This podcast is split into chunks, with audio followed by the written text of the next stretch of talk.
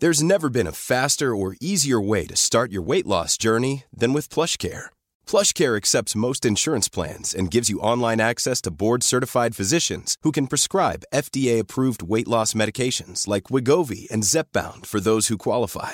Take charge of your health and speak with a board-certified physician about a weight loss plan that's right for you. Get started today at plushcare.com slash weight loss. That's plushcare.com slash weight loss. plushcare.com slash weight loss.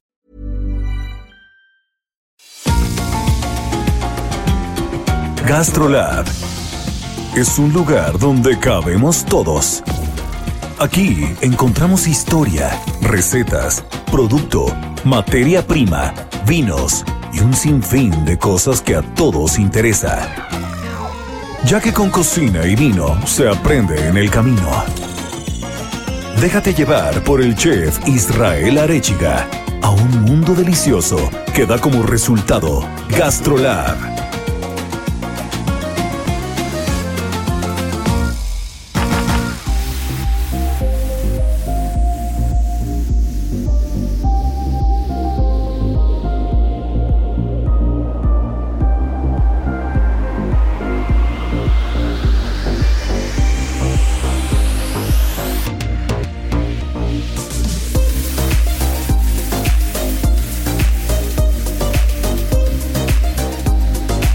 Hola amigos, ¿cómo están? Excelente fin de semana a todos, qué gusto escucharnos otra vez.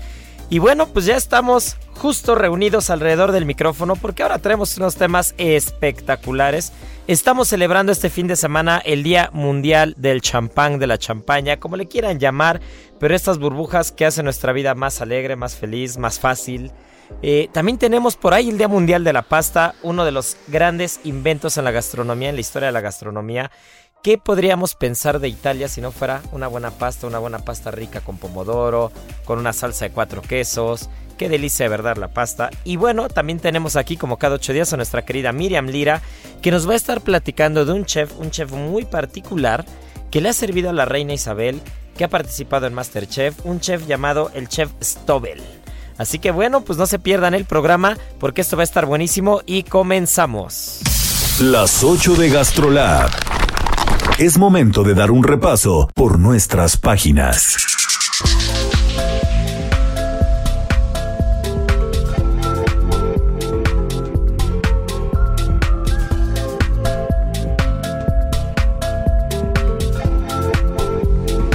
Mi querida Miri Liri, cuéntanos qué salió en las páginas de Gastrolab este, este viernes.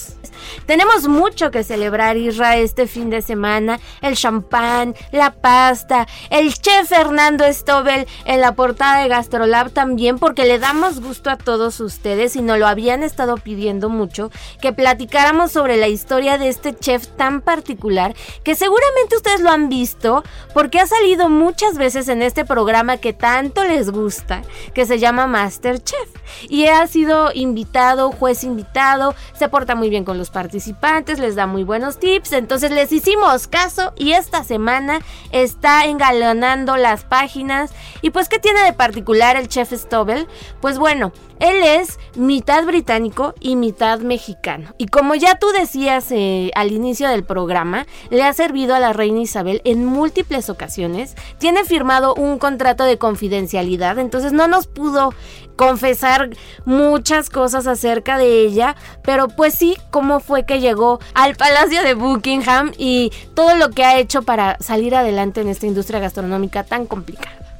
Oye, y aparte, aparte en un lugar en el que eh, por kilómetro cuadrado la cantidad de restaurantes, el nivel de restaurantes, eh, realmente las experiencias gastronómicas que hay en Reino Unido en general, pero en particular en Londres, es, es, es de primer mundo. O sea, compite con España, con Francia, con los grandes países gastronómicos. A pesar de que Reino Unido no tiene una gastronomía tan, tan compleja, ¿no? No tiene una gastronomía tan completa.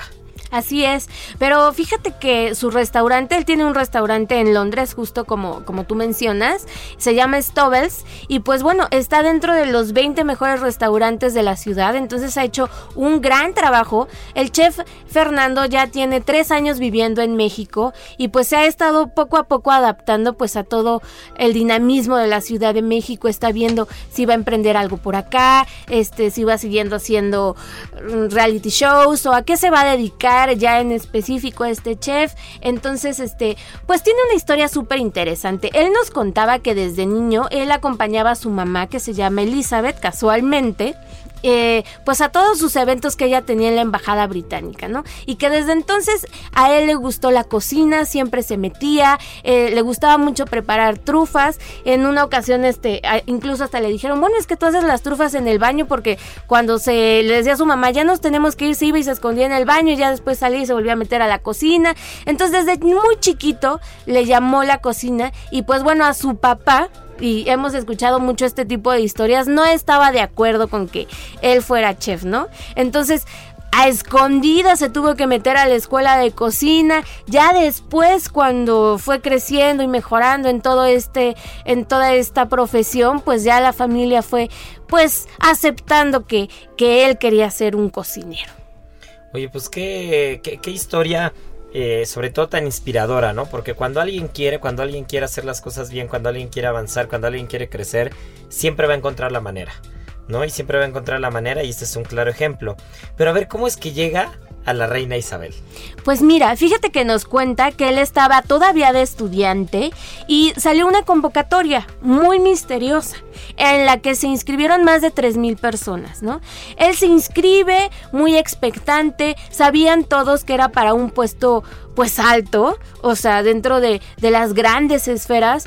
Y pues bueno, empieza este concurso, empieza a pasar las etapas, 3.000 participantes y resulta que el chef Fernando Stobel gana, ¿no? Gana este concurso y pues la noticia es que iba a ser pues chef ejecutivo de un importante jefe de Estado de Medio Oriente. Y ahí empieza esta historia como gigantesca para él. Empieza a cocinar para para un montón de jefes de Estado, para los Beckham, para grandes artistas, para Bono de YouTube y se empieza a hacer de una popularidad muy grande en Inglaterra sobre todo.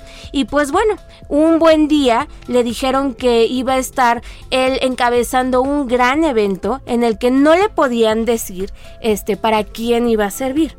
Nada más que le iban a pasar como el menú que era hiper mega secreto y que pues que él dejara todo listo para, para dar y deleitar a, más de mil este, comensales, ¿no? Empieza él a ver el menú y su sorpresa es que le tenían preparado como, como regalo, como sorpresa, que él iba a dar como algunos canapés e inicios de, de menú para la reina Isabel. Entonces, se entera casi casi como al momento, este, y empieza como toda esta dinámica de, de, servirle a la reina, ¿no? Él, pues por experiencia con su madre, que ella había trabajado en la embajada británica, pues ya conocía todos los protocolos, sabía muy bien de qué se trataba todo pues todo el, los dimes y diretes que tiene que haber en la realeza y pues no le fue tan complicado digamos adaptarse pues a todo este dinamismo que hay dentro de ese mundo gastronómico que es en la realeza. No, y que me imagino que los protocolos, los estándares son bastante puntuales, ¿no? De ser bastante delicados. Imagínate servirle a la reina Isabel, ¿no? Y, y todo lo que debe envolver toda esa experiencia, sobre todo el tema de cuál es el deber ser de cada cosa y el, y el, y el protocolo correcto para proceder en todo, ¿no? O sea, sientes que no puedes ni respirar si no, si no tienes permiso, ¿no? O si no hay un protocolo. Aparte platicaba algo de los menús, ¿no? Que los menús ya estaban firmados, que no los podía manchar, o sea, que tenía que ser muy cuidadoso. Así es. Entonces era todo con pincitas, pero esa oportunidad lo llevó también a ser chef después de Mick Jagger, eh, de Schumacher, o sea, se empezó a convertir también en un chef de celebridad y le abrió muchísimas puertas. Una de, la, una de las particularidades de este chef es que él no cocina con gas ni con electricidad. Todo lo hace con leña. Entonces eso le da como también un punto muy, muy significativo a su cocina. Y pues te digo, tiene su restaurante allá en Inglaterra que se llama Stobels y pues ahora mismo en México está viendo a ver con qué nos va a estar sorprendiendo próximamente. Ay, pues mira, ya estaremos muy pendientes. Dime una cosa, ¿él puede, ¿él puede platicar de los gustos de la reina Isabel? No puede, lo tiene prohibidísimo, porque firmó un contrato de confidencialidad que se lo tiene que llevar, bueno, todos esos secretos a la tumba. No puede decir si a la reina Isabel le gusta el aguacate, o si no le gusta el ajo, o si no le gusta pues algún platillo súper típico inglés, por ejemplo. Imagínate, ¿no? Sería muy chistoso que a la reina no le gustara el fish and... El fish and chips ahí. Sí, sí, sí, sí, sí, sería graciosísimo. Pero no, o el té, ¿no? O sea, que no le gusta la hora del té, por ejemplo. No lo sabemos, no lo sabremos, pero bueno. Em, él vivió muy de cerca pues todos estos protocolos, todos estos gustos que ella, que, ella tiene y pues estaremos atentos a todo lo que tiene que, que, dar a conocer acá en México. No, bueno, pues estaremos muy pendientes porque estamos seguros que, que tiene mucho que ofrecernos y tiene mucho que traer a este país. Heraldo Radio.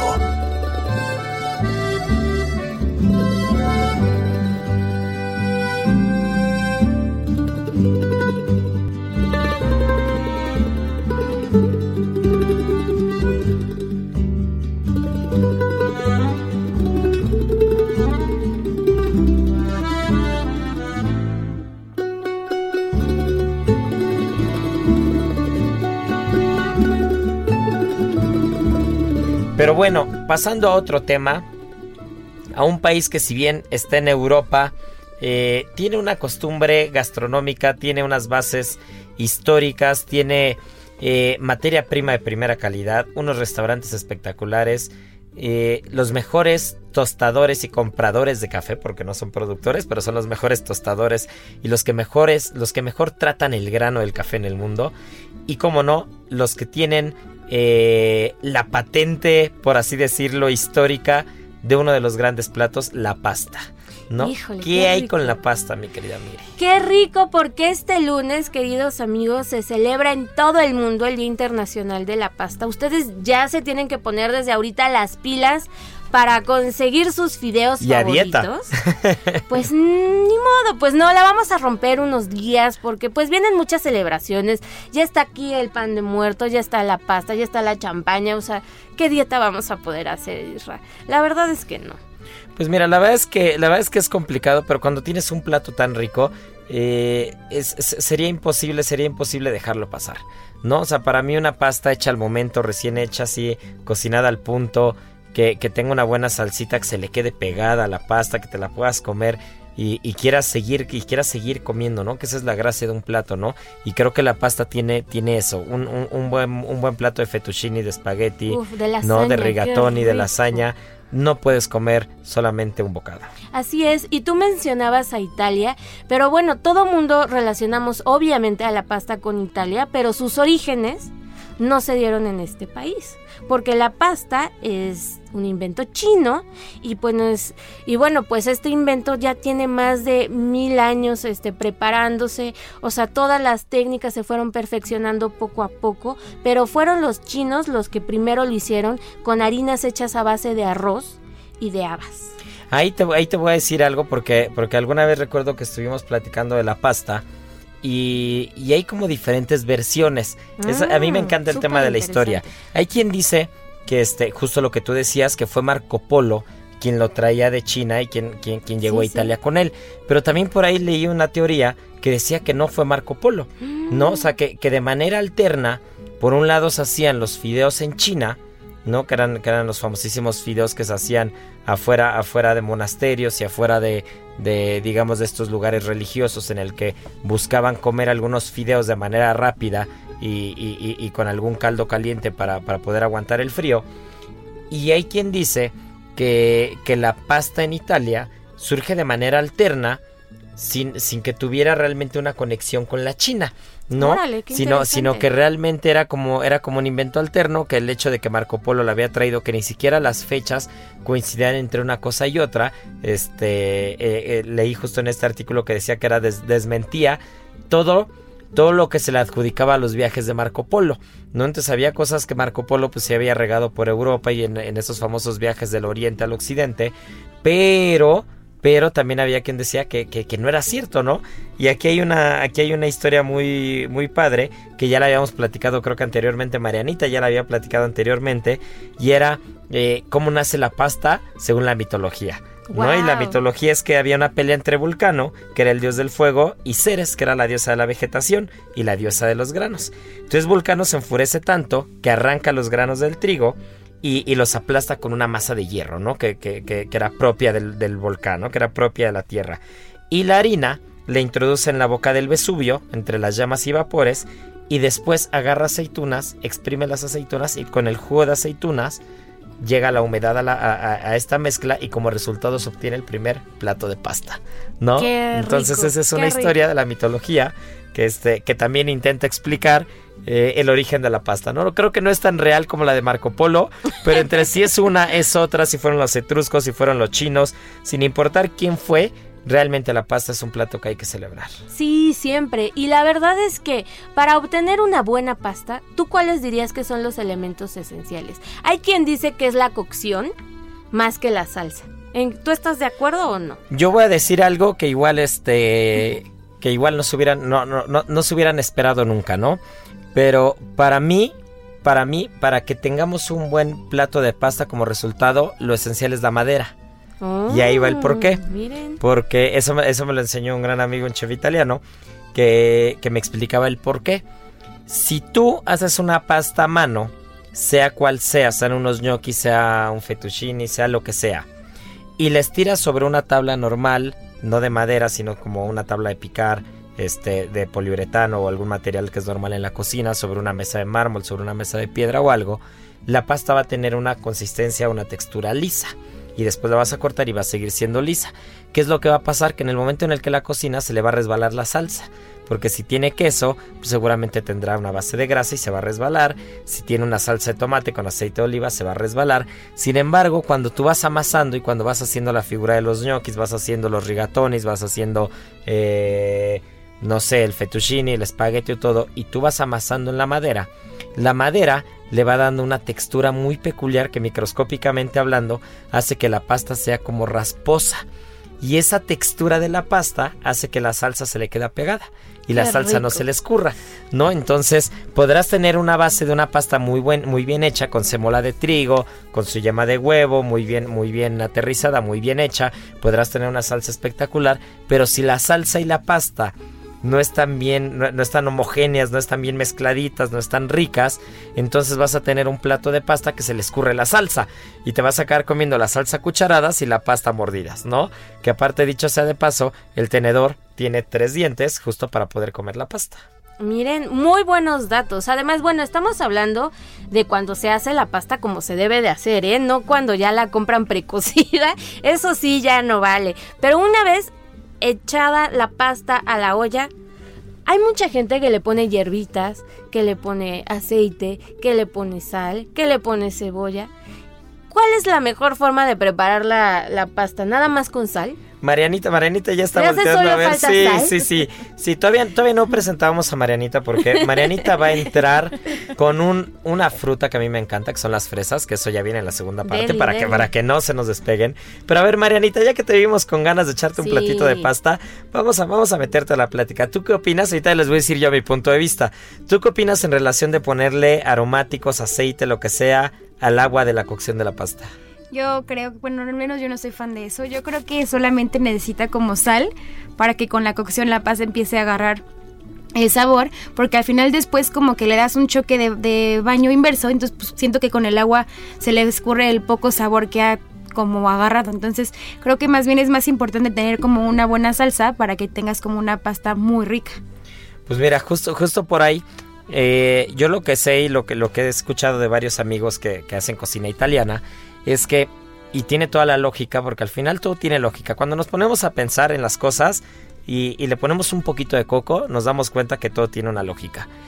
Si tú, si tú aromatizas el agua con dos ramas de laurel o con tres pimientas, con un cacho de cebolla, con un cacho de, ajo, número uno, tendrías que dejarlo durante una o dos horas hirviendo esa agua para hacer un caldo que tenga sabor. Y número dos, la pasta tiene una cocción tan corta que no alcanza a absorber ese sabor. ¿no? Entonces, la sal, porque al final la sal se penetra y la sal se disuelve en dos segundos en el agua. Pero los sabores o los aromáticos tendrías que meter muchísimo laurel, muchísima pimienta, hacer un caldo de laurel y pimienta y después cocer ahí la pasta y que la pasta esté suficiente tiempo para que absorba el sabor, ¿no? Y entonces tú dices, ok, yo voy a meter a cocinar una pasta que se va a aventar si está hecha a mano 6 minutos y si está en caja 12 minutos. Eh, la voy a meter a cocinar, la voy a meter a hervir en agua con cebolla, con ajo, con laurel y todo pues número uno, de aquí en lo que el agua agarra el sabor del ajo, laurel la cebolla, si fuera tan rápido no tardaríamos nosotros horas o días enteros en hacer fondos, número uno, ¿no? Y número dos, eh, ¿cuánto sabor tendría que agarrar de cebolla, de ajo, de laurel? Para que realmente saques la pasta y después con todo y la salsa que le vas a poner se note el aroma, se note el sabor. Realmente, realmente no tiene sentido. Como decía Marianita, es mejor hacer una salsa con un buen toquecito de ajo, un buen toquecito de cebolla, que esté rica y entonces pues ya, ya vas a tener mucho más sabor, ¿no? Delicioso suena todo eso. Así es que ya sabemos todos que nada más agüita, salecita y listo. No, y al que le guste ponerle y porque le parece bonito, romántico, porque es la, porque es este la, la tradición de la familia, pues que lo siga haciendo, La ¿no? receta de la Pero, pero, eh, siendo honestos, pues no tiene, no tiene mucho sentido. Marianita, cuando piensas en pasta, ¿qué pasta te gusta a ti? Ay, creo que los ñoquis o la lasaña. Sí, los A, amo. a ti, Miri. Sí, 100% la lasaña. Yo soy team lasaña. Sí, Sí, ¿no? Somos como Garfield. Sí, la sí, verdad, la verdad para mí la- una lasaña bien hecha es así impecable. Yo tengo que reconocer que soy muy, soy muy poco antojadizo de la cocina italiana en general. O sea, difícilmente despierto diciendo hoy tengo ganas de un plato de pasta, casi ¿Cómo nunca. Qué pasa Ajá. creo que diario. Sí, diario sí, quiero sí. pizza, diario quiero pasta. Sí, no, a mí, me- a mí me pasa al revés. ¿Pero tienes O sea- algún lugar favorito en la ciudad para comida italiana? Ay, te voy a decir, mira, eh, tengo muy buenos amigos que hacen comida italiana, entonces diría, es- está Sartoria de Marco Carboni, que, Claro. que es muy bueno, que es un, sobre todo que es un maestro al momento de hacer la pasta, él es originario de Módena, estuvo, estuvo en el, en el famosísimo restaurante eh, de tres estrellas, Hostería Francescana, que es, que es una delicia de Massimo Bottura. Eh, tengo también un gran amigo a Julián Martínez de Sepia, Yo que hace, amo ir a Sepia. Sí, que, tiene una cocina impecable y espectacular. Eh, recientemente Y una conocí muy bonita. muy bonita. Recientemente conocí la fornería del Beco que no había estado y la pizza estaba espectacular. O sea, realmente hay, hay varios lugares. México tiene muy buena tradición de cocina italiana, pero, pero sí, sí tengo que reconocer que no es algo con lo que amanezco con ganas. Pero si ya estoy ahí, este, como espectacular, porque la verdad la cocina italiana en México está muy bien hecha, ¿no? Está muy apegada a la realidad. Pero bueno, pues no se nos despeguen porque vamos a tener aquí muy pronto, en unos minutos tenemos a Sofía Bernín, que es una de las grandes importadoras de vino en México, de las grandes sommeliers, de esas personas que aterrizan el vino y lo hacen terrenal, hacen que, cualquiera lo podamos entender, que podamos disfrutarlo. Y tenemos a Marianita Ruiz, que ya platicó un poquito de la pasta, pero la tenemos con las fresas, que de verdad, si no es uno de los grandes frutos en el mundo, no sé, no, no, no, sé qué otro fruto podría, podría sustituir a las fresas. Pero bueno, pues no se nos despeguen porque esto es Gastrolab y continuamos.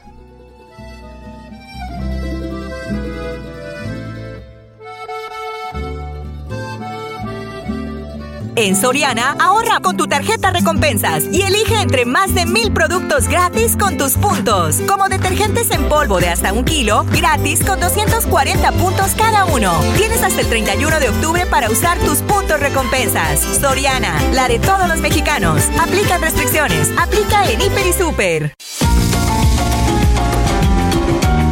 Gastrolab es un lugar donde cabemos todos. Vamos a una pausa y regresamos.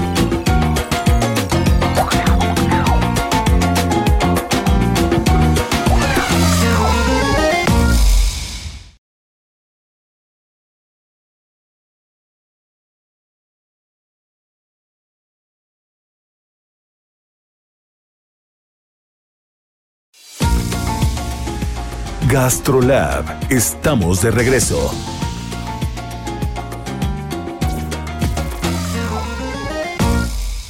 En Soriana, ahorra más con tu tarjeta recompensas y elige entre más de mil productos gratis con tus puntos. Lleva huevo de 12 piezas gratis con 280 puntos. Tienes hasta el 31 de octubre para usar tus puntos recompensas. Soriana, la de todos los mexicanos. Aplica restricciones, excepto light y enriquecidos. Aplica en Hiper y Super.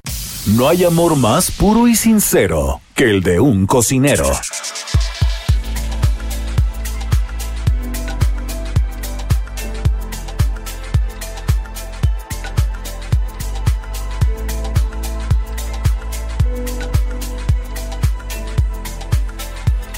Bueno, pues tal como se los platiqué al inicio del programa, ya estamos de vuelta y ya tenemos aquí a una querida amiga.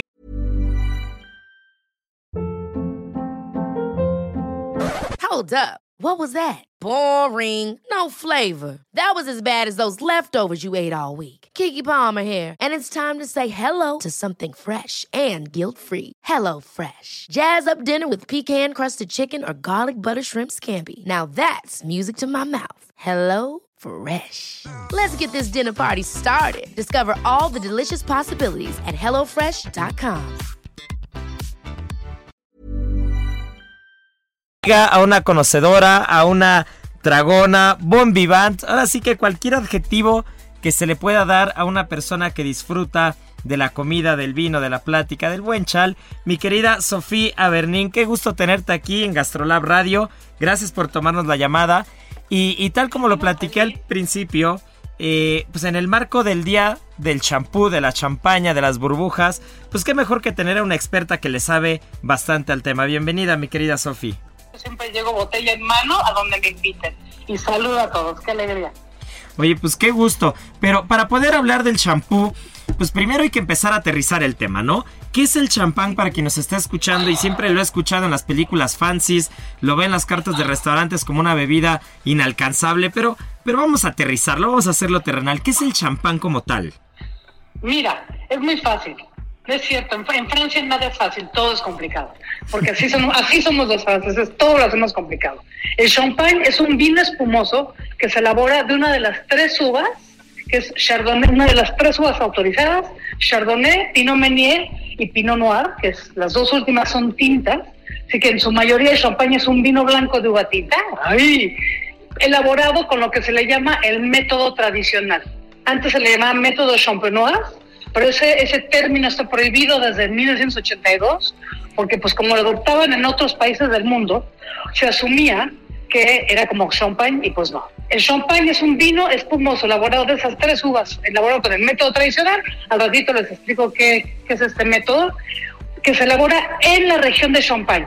Si tú haces un vino de el, espumoso con esas mismas uvas en otro lado de Francia del mundo, ya no es champagne, ya se le llama de otra manera. Aparte, aparte, recientemente había un rollo muy grande, sobre todo había un tema entre rusos y franceses, ¿no? Que algún ruso por ahí se le ocurrió denominar champán al vino espumoso ruso y, ahora sí que, que por, por, sus polainas decidió llamarlo así, traían un rollo grande, ¿no? Sí, por sus caviares, terrible, terrible. Pero mira, eh, ah, ojo, hay un tema. Los rusos llevan elaborando vino espumoso durante años. Incluso en algunas zonas de Ucrania, etcétera, había vino espumoso antes de que existiera el champagne. Entonces, bueno, aquí hay una confusión, pero champagne, efectivamente, ese nombre champagne es totalmente francés y bueno, es de las marcas, de las denominaciones más protegidas que hay en el mundo, al punto, a ver, ahí les da un chisme así de lavadero, ¿no? Eso. Yves Saint Laurent, el sí, no, pues es el que nos gusta, el que tiene carnita pegada al hueso, Yves Saint el modisto francés, hace siglos creó este, un perfume que se llamaba Champagne. Bueno, los champañeros no lo fueron a demandar y ganaron y le tuvo que cambiar el nombre del perfume, le puso de pasador Torrejel, Wii o como fuera, ¿no? Pero no le pudo poner champagne. Entonces, es eso, es, una denominación ultra protegida. No, bueno, pues está cañón la verdad. Pero también e, e, esas regulaciones tan estrictas o, esas denominaciones que, tienen estándares muy altos y que, y que resguardan sobre todo la historia y los métodos y, las formas, también hacen que sea de mucha calidad. ¿Es correcto eso? Absolutamente. A ver, aquí es donde va la explicación de qué es el método tradicional, porque justamente esto es lo que se resguarda en esta zona. La primera fermentación, que es la que ustedes conocen, ¿no? donde sucede la primera magia, que es la que transforma el jugo de unas uvas así vulgares, por decirlo de alguna manera, en una bebida alcohólica ya que se, que se, que se empieza a dar a respetar, ¿no? Y la segunda fermentación en champagne se da en botellas, segunda fermentación es donde se crean las burbujas. Entonces, en algunas técnicas, porque se hacen muchos vinos espumosos en el mundo, se, hacen- se pueden hacer en tanque, se pueden hacer de muchas maneras, pero el champagne, la segunda fermentación, se hace en botella, botellas con cor- cerradas con corcho o corcholata o corcho, y es esa integración de hacerlo dentro de una botella que hace toda la diferencia. O sea, eh, eh, eh, estamos de acuerdo que en el mundo hay vinos que pueden tener como el gas carbónico añadido. Pero en el caso del champán es totalmente natural, ¿no? Es totalmente natural. A este vino normal, por decirlo de alguna manera, a esta botella que tiene vino normal, se le agrega un poco de azúcar, porque recuerden que las levaduras se alimentan de azúcar, se le agrega otro tipo de levaduras que no son las mismas que las primeras. Estas levaduras se van comiendo el azúcar y van creando este gas, y poco a poco se va integrando este gas al vino dentro de la botella cerrada y pues por eso es un proceso largo y por eso las burbujas son delgaditas. Lo ves, cuando abres una botella de un vino espumoso que el gas se hizo en un tanque etcétera o de otra manera, ves que la burbuja es como, como de agua con gas, ya sabes, ¿no? De estas con ganas, ¿no? Que, que usan los judiciales, pues. Para el tehuacanazo. Exacto. Ay, yo queriendo mantener la marca libre.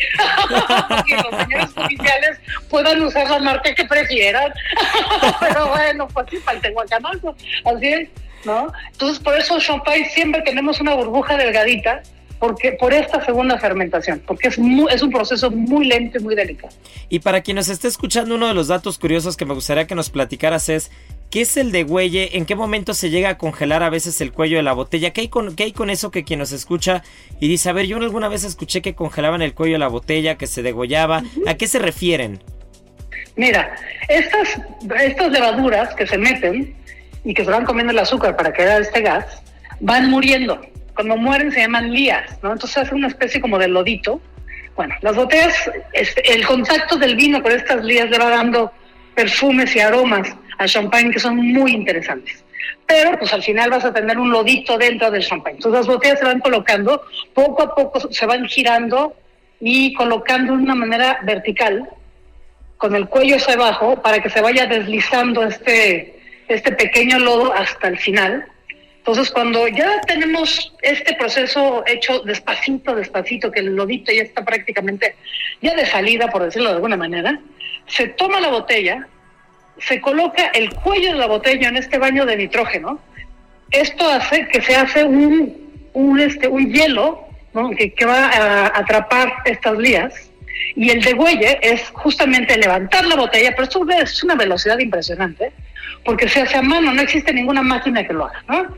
Levantan la botella, abren la botella, creo que puede estar tapada o con corcho o con corcholata, la descorchan, o sea, la degüellan, pues, con la presión que es dentro de la botella, sale expulsado este, este tapón de hielo, con todas las lías atrapadas, y ahí la persona que está elaborando el degüelle huele la botella para ver si el vino tiene algún defecto y lo pasa a la línea. Para que aquí se le va a agregar un poquito de azúcar para darle el toque final, no los champagnes más secos o menos secos, un poquito de vino de reserva que le llaman, un poquito de vino de los que tienen guardados de años anteriores, se tapa y se va otra vez a las bodegas a descansar. Es un proceso larguísimo, cuesta una fortuna hacer una botella de champán, por eso cuesta lo que cuesta, ¿no? Y lo hacen en Francia, que es peor que es caro de París, imagínate. Sí, tú. ¿no? no, pues está totalmente justificado. Ahora, yo aquí tengo una pregunta como simple mortal que, que somos aquí en el tema del vino. Una vez que, una vez que se hace el degüelle y sale expulsado, digamos, este taponcito de, de- de hielo con las lías muertas, ¿no se pierde el gas carbónico? No, no, porque lo tienes, está totalmente integrado al champán. Esa es la diferencia entre los que son como más chafas y el champán. El champán, el vino va a estar siempre espumoso. Pase lo que pase, pues, ¿no? Siempre va a estar integrado al líquido. No, no hay, ¿cómo se llama? No, no son dos elementos aislados o independientes. Son elementos totalmente integrados. Ah, Entonces no se pierde. Oye, entonces no es como el refresco que una vez que lo abres al día siguiente ya no tiene gas, ¿no? Exactamente. Oye, ya, ya, que estamos hablando de refresco y todo, yo una vez escuché decir este, a una tal Sofía Bernín en alguna cata, en alguna mesa, ya sabes que, que es famosa en el Oh, bajo mundo Oh, este, de la gastronomía y el vino, que uno de los mejores maridajes que había probado eran tacos de carnitas con champán rosado. ¿Es verdad eso? Ay, claro. Bueno, y tamales. No, bueno, es que la gastronomía mexicana con vino blanco en general es una cosa absolutamente orgásmica, ¿eh? Pero los tacos de carnitas con champán son para parar el tráfico y hacer, bueno, marchas por todo el país, pues, ¿no? Es increíble. Y con tamales, curiosamente, la masa de maíz con salsa verde por lo general, con mole no jala bien, pero con salsa verde o los tamales rojos o algunos tamales un poquito más creativos, funciona tanto los oaxaqueños como los de como los de Totomosle, pues. Los dos tipos de tamales funcionan increíble con champán. No, bueno, pues habrá que habrá que pedir la producción aquí una botellita este. Hay una guajolota, ¿no? Hay una botella de champán. ya el, el, productor apoya esa moción, entonces este ha sido aprobada por el comité de Gastrolab y, y, y vamos a proceder a mandar a alguien por una botella de champán, un poquito de un, algún tamalito por ahí, haremos nuestra, nuestra cata. Y por último, ya para rematar, mi querida Sofi, no, no pensando en comida mexicana, sino pensando a nivel mundial, ¿cuál sería el maridaje perfecto? Así el maridaje por excelencia del champán. Mira, siempre te dicen que ante la duda, champán. Que es cierto, ¿no? Ante la duda, el champán. O sea, no sabes con qué beber, ¡pum! Métele champán. Pero mejor te voy a decir con qué no beber champán. Venga, porque eso sí es bien importante saber que no hay que meterle al champán porque después hacen unas cosas horribles. Bueno, por lo general son los mismos elementos que con el vino, que es el huevo, esta cosa de, ya sabes, la escena sexy de mi vida, te voy a llevar los huevos revueltos a la cama y una copa de champán, es como para divorciarte en ese momento del individuo o individua. Entonces, por favor, no lo hagas. Individue. No lo hagas. Individue, exacto. no, porque es terrible, terrible, terrible, terrible. ¿no? Queda muy mal.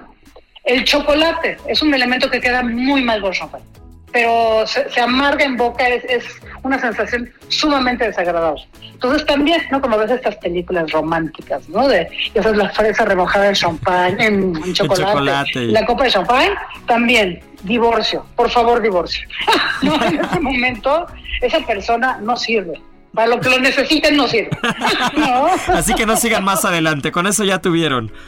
Exacto. Si les trae una guajolota con champán, bueno, en ese momento amárrenlo a la cama. Es para toda la vida. amárrenlo a la cama, pues. Ahí es. No, esos son los buenos. Ahí es, ahí es. ¿Y qué opinas de quien le mete algo a la copa? Sea una cereza, fruta, manzana picada, todo eso que, que parece un clérigo de eso.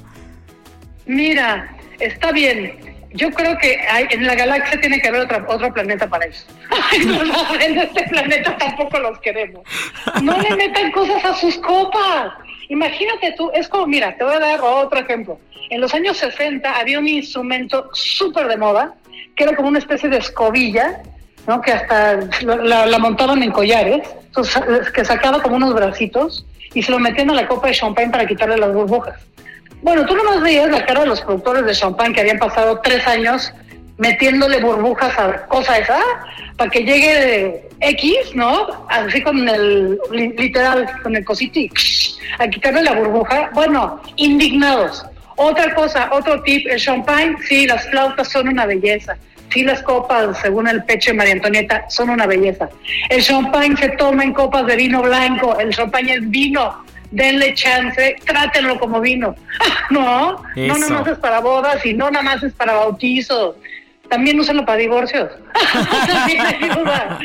no, y claro, y, y cada vez, cada vez somos más los restaurantes que los servimos justo en copa de vino blanco, porque ya aprendimos, ¿no? Nos encantaba claro. la copa flauta delgadita que casi casi no se podía ni lavar por dentro, había que comprar un cepillo especial, un rollo. Claro, pero sí, es claro. otra cosa. Y un último consejo para quien va a probar champán que nos está escuchando por primera vez y dice, a ver, ¿cómo lo escojo? Es la primera vez que voy a tomar champán, ¿cuál compro? No en marca, pero sí como qué tipo o, qué consejo le das a quien nos está escuchando.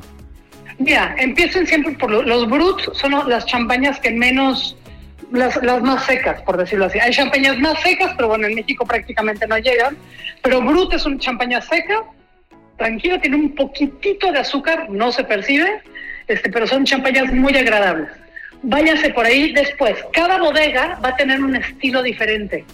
Háganse un favor, no siempre compren la misma marca, váyanle variando, ¿no? Hay tiendas de vino, ahora compren en internet, un día compren de una, después compren de otra y vayan comparando digan, "Mm, miren, este como que sabe más a pan tostado que eso.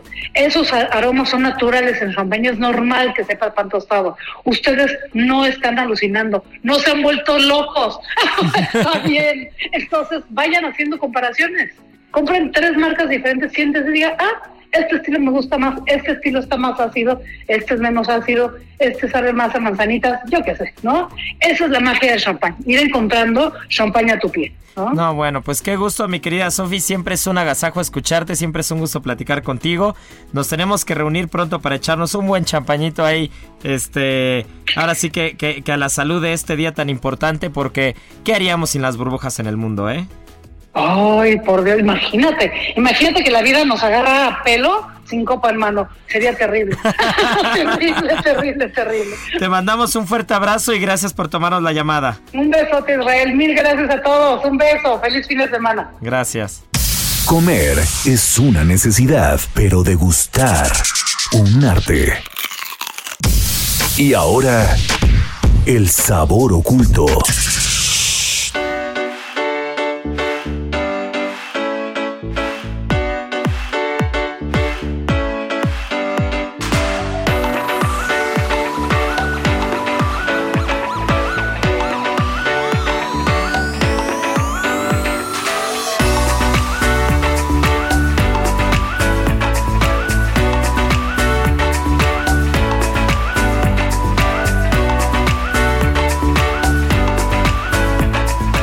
Bueno, pues ya nos dijo Sofi y Marianita que no podemos meterle fresas a la copa de champán. Para, para ellos hay otro planeta en otra galaxia. Pero a mí las fresas me encantan. Claro, creo que las fresas es como un buen sabor oculto ya que estamos hablando del champán. Y les voy a platicar un poquito. Eh, en realidad lo que comemos hoy en día no tendría que llamarse fresa, sino fresón. Porque, bueno, la palabra original era fragaria, que en latín significa fragancia de fruta y viene porque todas las fresas que eran como de la parte europea, lo que ellos llaman frutilla, eran más chiquitas y eh, pues con mucha fragancia. Las fresas que tenemos como esta parte del continente, que era como Amer eh, América desde el norte hacia el sur, eran como más grandes y un poquito como más insípidas, por así decirlo. Entonces, eh, nos cuentan en la antigua Roma el origen de la, de la, frutilla se da cuando muere Adonis y entonces Venus lloraba por ella y cada que lloraba las lágrimas que caían en la tierra eran frutillas. Pero eh, pues muchos siglos después, por ejemplo, eh, Luis XIV, cuando estaban como en la época de la guerra de sucesión española, temía porque la corte eh, con este tratado de paz dejara a, a Versalles sin el acceso a las riquezas de América. Entonces manda como a un amigo suyo que eh, justamente se apellidaba Fresier, como el pastel este famosísimo francés, eh, a América como para investigar qué estaba pasando con este tratado y llega a Chile. Entonces cuando él está investigando se da cuenta que aquí también había como unas frutillas, pero mucho más grandes y no con, no con tanto sabor, pero que eran muy bonitas y la planta era muy bonita, que decide, decide llevarse a, a Francia y cuando los lleva la duquesa queda como tan enamorada de ellas que manda a traer más plantas y entonces las manda a plantar eh, afuera del museo de lo que hoy es Louvre. Y le gustaban tanto que cada que salía de, viaje hacía que le llevaran como grandes cantidades de plantas para eh, ponerle donde ella estuviera y cuando regresaran las volvían a plantar afuera del museo. No, bueno, Pero- imagínense eso. Pero esta como planta nunca se dio allá porque no tenía como eh, las, las, Las condiciones. condiciones. Y otra cosa muy importante, el tal famoso señor Fresier solo se llevó puras plantas femeninas. Entonces nunca pudo, pues nunca se... Se puedan reprodujo. polinizar Exacto. como tal. Exacto, hasta que en 1764 un botánico empieza como a investigar porque de verdad eh, decían como quiero las fresas de estas fresas tan grandes aquí en, en- en Europa y entonces hace la cruza y es lo que hoy está en la mayor parte de, del globo terráqueo, excepto por alguna razón muy rara, en muchas partes de África, de Asia y en Nueva Zelanda no se da la fresa. Ah, mira, O sea, han hecho nunca como me hubiera imaginado eso. han hecho como muchos estudios y han eh, mezclado la americana con la chilena, la, con la frutilla y no nomás no se da. Y bueno, pues aquí tenemos a nuestro maribo- Y pues bueno, pues aquí tenemos a nuestro mar maravillosísimo Irapuato, que a partir más o menos como de 1945 fue uno de los principales estados en, en producir esta, esta fruta tan rica. Digo, creo que todos hemos ido y desde que empiezas a entrar a, a Guanajuato empiezas a ver como en las carreteras muchísimos puestos de frutas y creo que hay una tienda muy famosa con una fruta gigante que las vende cristalizadas y todo lo que vende es de fresas. Quédense también una vuelta. Y pues bueno, ya hablando como en la parte nutricional, eh, esta es una de las frutas con menos calorías. Y aparte de eso te ayuda muchísimo a tener la piel hidratada. Dicen que si machacas como la fresa y te la untas como en la cara como mascarilla vas a tener como piel de bebé preciosa. Eso. Y la fresa es la tercera fruta más efectiva para la prevención de oxidación de las células. Ah, pues miren, habrá que, habrá que ponerse a consumir fresitas, hay que lavarlas y desinfectarlas muy bien. Eso es fundamental. Y si, y si siguen el consejo de Marianita de Irapuato que las fresas son deliciosas, nada más fíjense cuando compren la canasta que todas estén iguales. Porque ya nos ha tocado comprar algunas que arriba están preciosas y abajo ya parece mermelada eso. Así que, este, que hay que ponerse abusados, ¿eh?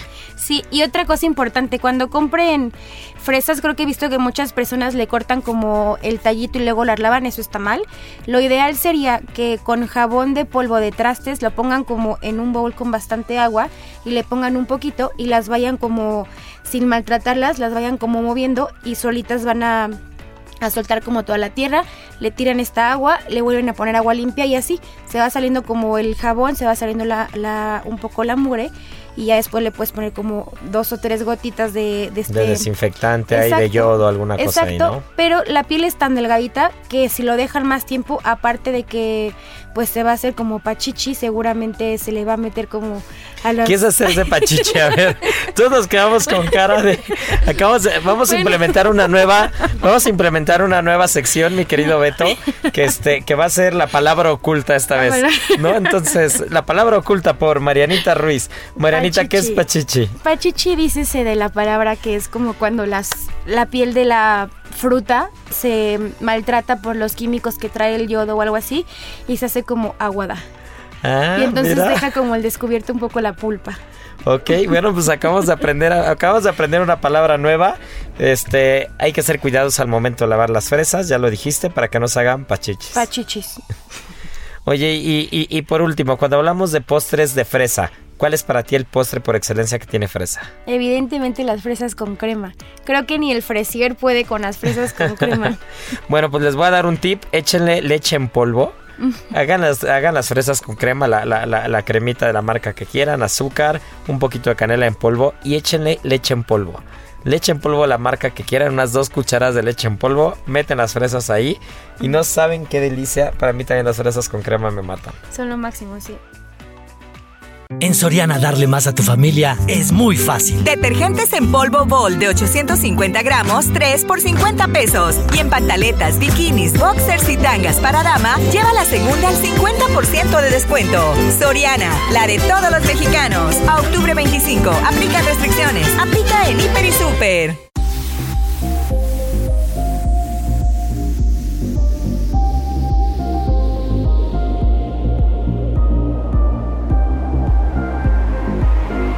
Ahora sí, Marianita, que el programa se nos está yendo como un vasito de fresas con crema, acompañado de una copita de champán rosé. No, ya nos dijo Sofi con qué sí, con qué no, y creo que con las fresas con crema, sí. Seguro. Y bueno, pues no, no podemos despedirnos sin antes decir la adivinanza del día. Y sobre todo, sobre todo, si creían que se nos había olvidado un día tan importante esta semana, que celebramos a todos los grandes amigos cocineros, chefs a lo largo del mundo, eh, que, ha sido, que, que nos han acompañado en el programa de televisión, en el radio, en el periódico, que están en el día a día en el restaurante. Un saludo especial a todos los amigos de Ceru, ¿no? Que nos están escuchando. Sí, claro. Un saludo a todos. Cero Loma, Cero Revolución. Muchas gracias por siempre estar. Sí, ¿no? Pues nada, son, unos, son unos cracks todos. Les mandamos un fuerte abrazo, igual que a todos los amigos de Gastrolab. Y que la siguiente semana vamos a hacer programa especial de los grandes cocineros que ha habido a lo largo del mundo, a lo largo de la historia. ¿No? Desde Escoffier, Bechamel, Carem, hablaremos de, este, de Paul Bocuse, hablaremos de los grandes cocineros que ha habido en el mundo. Y por lo mismo, eh, la adivinanza de esta semana va a ser tres cocineros, tres grandes cocineros que ha habido en la historia del mundo. Ya saben, arroba Israel Arechiga, arroba Israel A-R-E-T-X-I-G-A. Eh, y vamos a ver qué vamos a, qué vamos a regalar, ¿no? Vamos a regalar algo especial este fin de semana. Así que bueno, les mando un fuerte abrazo y muchas gracias por escucharnos. Y como cada ocho días decimos, tripa vacía, corazón, sin alegría. Aquí concluye otra emisión más de GastroLab, el lugar donde cabemos todos. Esta es una producción de Heraldo Media Group.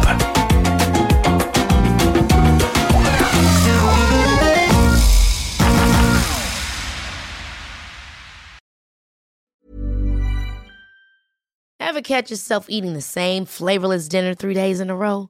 Dreaming of something better? Well, HelloFresh is your guilt-free dream come true, baby. It's me, Kiki Palmer. Let's wake up those taste buds with hot, juicy pecan-crusted chicken or garlic butter shrimp scampi. Mm. Hello Fresh. Stop dreaming of all the delicious possibilities and dig in at HelloFresh.com. Let's get this dinner party started.